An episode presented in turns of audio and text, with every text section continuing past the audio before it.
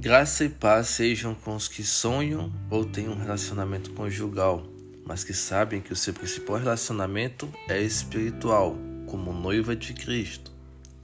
O verso-chave da mensagem de hoje está em Apocalipse, capítulo 19, versículo 7, que diz: Regozijemo-nos, vamos alegrar-nos e dar-lhe glória, pois chegou a hora do casamento do Cordeiro, e a sua noiva já se aprontou. Nesse dia dos namorados, quem está em um relacionamento deve aproveitar e tornar o dia do seu companheiro ou da sua companheira mais leve, mais feliz e com mais amor. Que a relação de vocês seja realmente até que a morte os separe, que esteja firmada em Deus e que seja para a sua glória, pois Deus não une pessoas, une propósitos, e que o propósito de vocês que estão em um relacionamento seja de fazer a vontade de Deus. Aos solteiros, acalmem-se Aproveitem a solteirice de vocês, a nossa. Viajem, estudem, trabalhem, conquistem, se cuidem e acima de tudo amem a Deus, se amem e amem ao próximo como a vocês mesmos. Entendam ambos que essas relações conjugais não podem se tornar um Deus em suas vidas. Não podemos amar mais uma pessoa do que a Deus, seja ela quem for. Por isso, cuidado. Antes de tudo, de absolutamente qualquer coisa, apronte-se como noiva de Cristo, porque haverá um casamento e o noivo baterá à porta. Quem estiver pronto irá se juntar a ele, mas quem ficou dormindo ou focando demais nas coisas desse mundo poderá perder a oportunidade de casar com o noivo.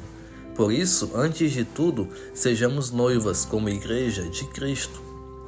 Independente de ser solteiro ou casado, seja noiva de Cristo. Ame-o e busque-o.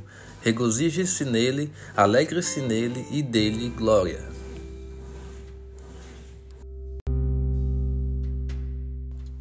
Oração.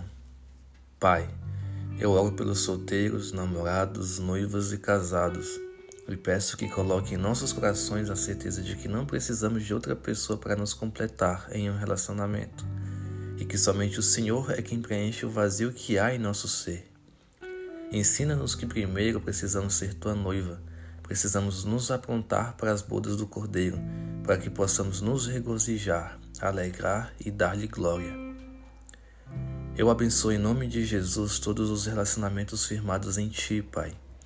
Todos os relacionamentos em que há um homem que ame a sua companheira como Jesus ama a sua igreja e que há uma mulher sábia, prudente, que edifica a casa e submete-se àquele que a ama e daria a sua vida por ela. E abençoo também aos solteiros como eu, e peço que tire do nosso coração toda precipitação e carência que nos faz buscar mais um relacionamento terreno do que espiritual contigo, Senhor. Leva-nos mais perto de ti e nos mostre que somente o teu amor e a tua graça nos bastam e que no tempo devido nosso propósito de vida será alinhado com o de outra pessoa e então casaremos para a sua glória, assim como um dia casaremos com o santo, puro e perfeito Cordeiro. Amém?